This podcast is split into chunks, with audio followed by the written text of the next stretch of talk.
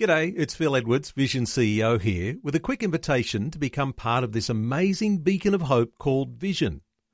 Together we can put our love into action to help people of all kinds build or rebuild their lives on the truth of God. Please consider the part you can play during our upcoming Visionathon appeal, remembering that it's your support that makes Vision possible, including this podcast. Audio on demand from Vision Christian Media. So let me ask you something. How well do you know God? Not an easy question, because we can't see Him, touch Him, feel Him the way we can with physical people around us. But let me ask you again. How well do you really know God? What do you believe about Him and what He wants to do in your life? Really? I'm Berni Dymet. Great to be back with you again. Today we're going to take a look at God Himself from a different perspective. I'll put something out there and see what you think. I believe that many people who in their heart of hearts believe in Jesus have a distorted view of God, a completely distorted view of God. A bit radical, I know, but hear me out. Either we think that God is some sugar daddy who's meant to come along and give us whatever our spoiled little hearts desire, or we believe that God might be a God who blesses other people, but me? I mean, look at my life. No, God's not in the business of blessing me. No way. Now, you see a lot of that sugar daddy model of God out there. I was at a church service once, and a well-known TV preacher from America was visiting. The preacher at the end of the service told everyone to get out their purses or their wallets. Now, I was just a new Christian at the time, so I did it, although I was feeling a bit uncomfortable. Then he told us to lift our purse or our wallet above our heads and close our eyes. Well, at this point I'm going, no way. What's going on here? But everyone else in the auditorium did just that, about 1,500 people. Then the guy up the front prays that each one of us would become a millionaire. Now these days, if you own even an apartment or a house around where I live, you're pretty much a millionaire. But back then, that was an enormous amount of money. And people are shouting, amen and hallelujah.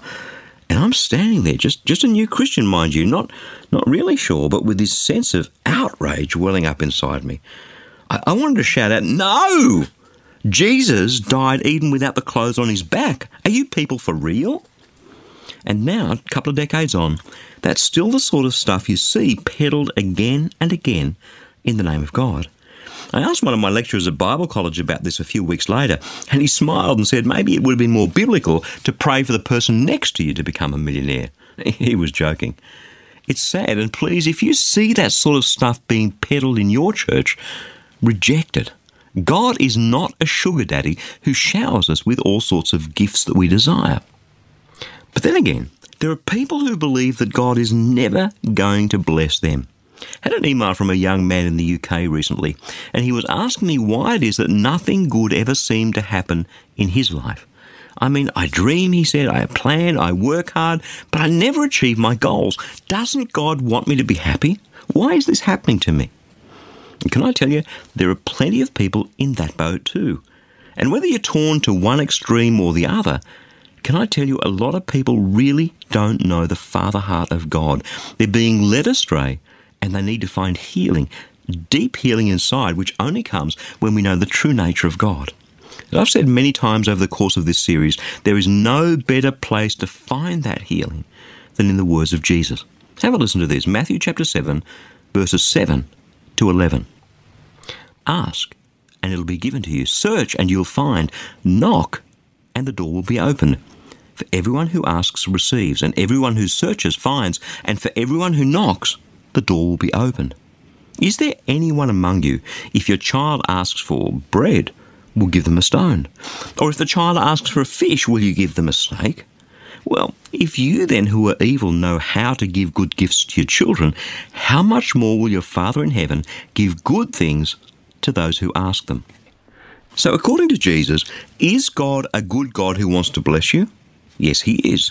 Of course, this passage has been used over and over again by proponents of the so-called prosperity gospel who will tell you that, yes, if you want it, God will give you a BMW 7 Series, 2 of them if you want them, and a big house and all the riches you want if only you will support their ministry.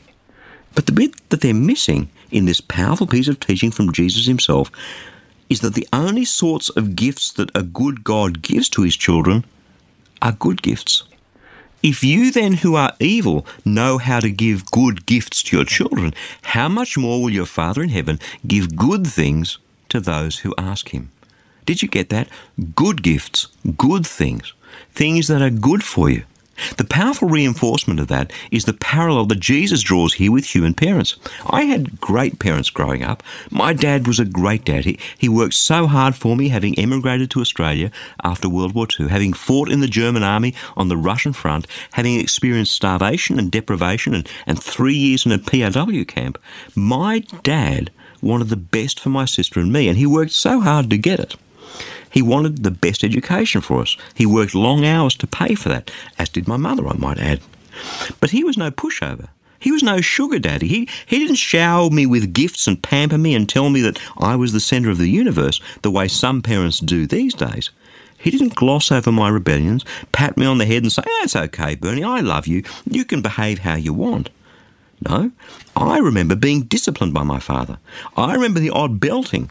I remember being driven hard. I remember being taught how to serve others. It was my chore each evening after school, not just to polish my own shoes, but my father's shoes too. I had to help with the dishes, and when I was old enough, mow the lawn.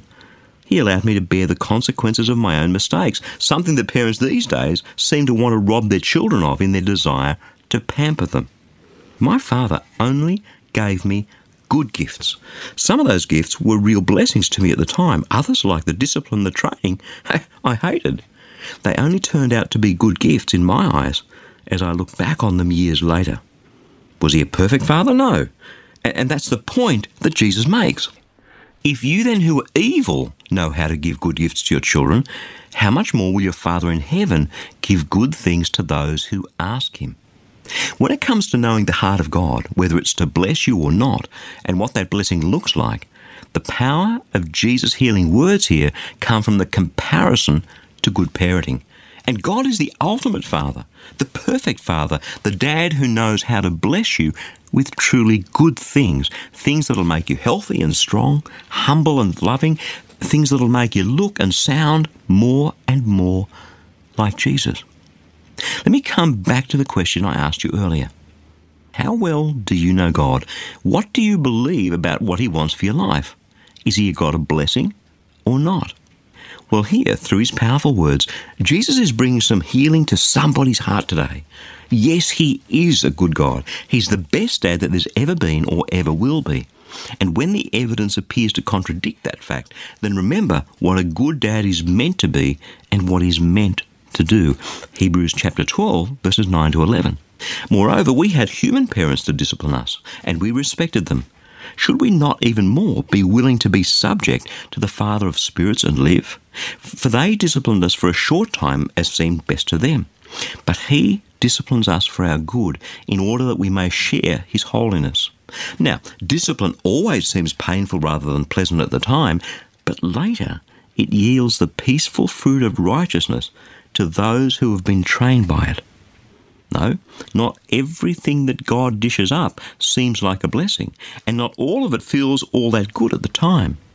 But with the benefit of hindsight, if we've allowed ourselves to be trained through those times, when we're dining out on the peaceful fruit of righteousness, Christ-likeness, oh yeah, God is a good God who gives us all good things.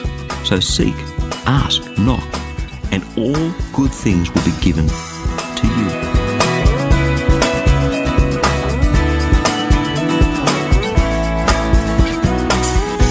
I think pretty much everyone on earth has at least one or two difficult relationships, tense relationships.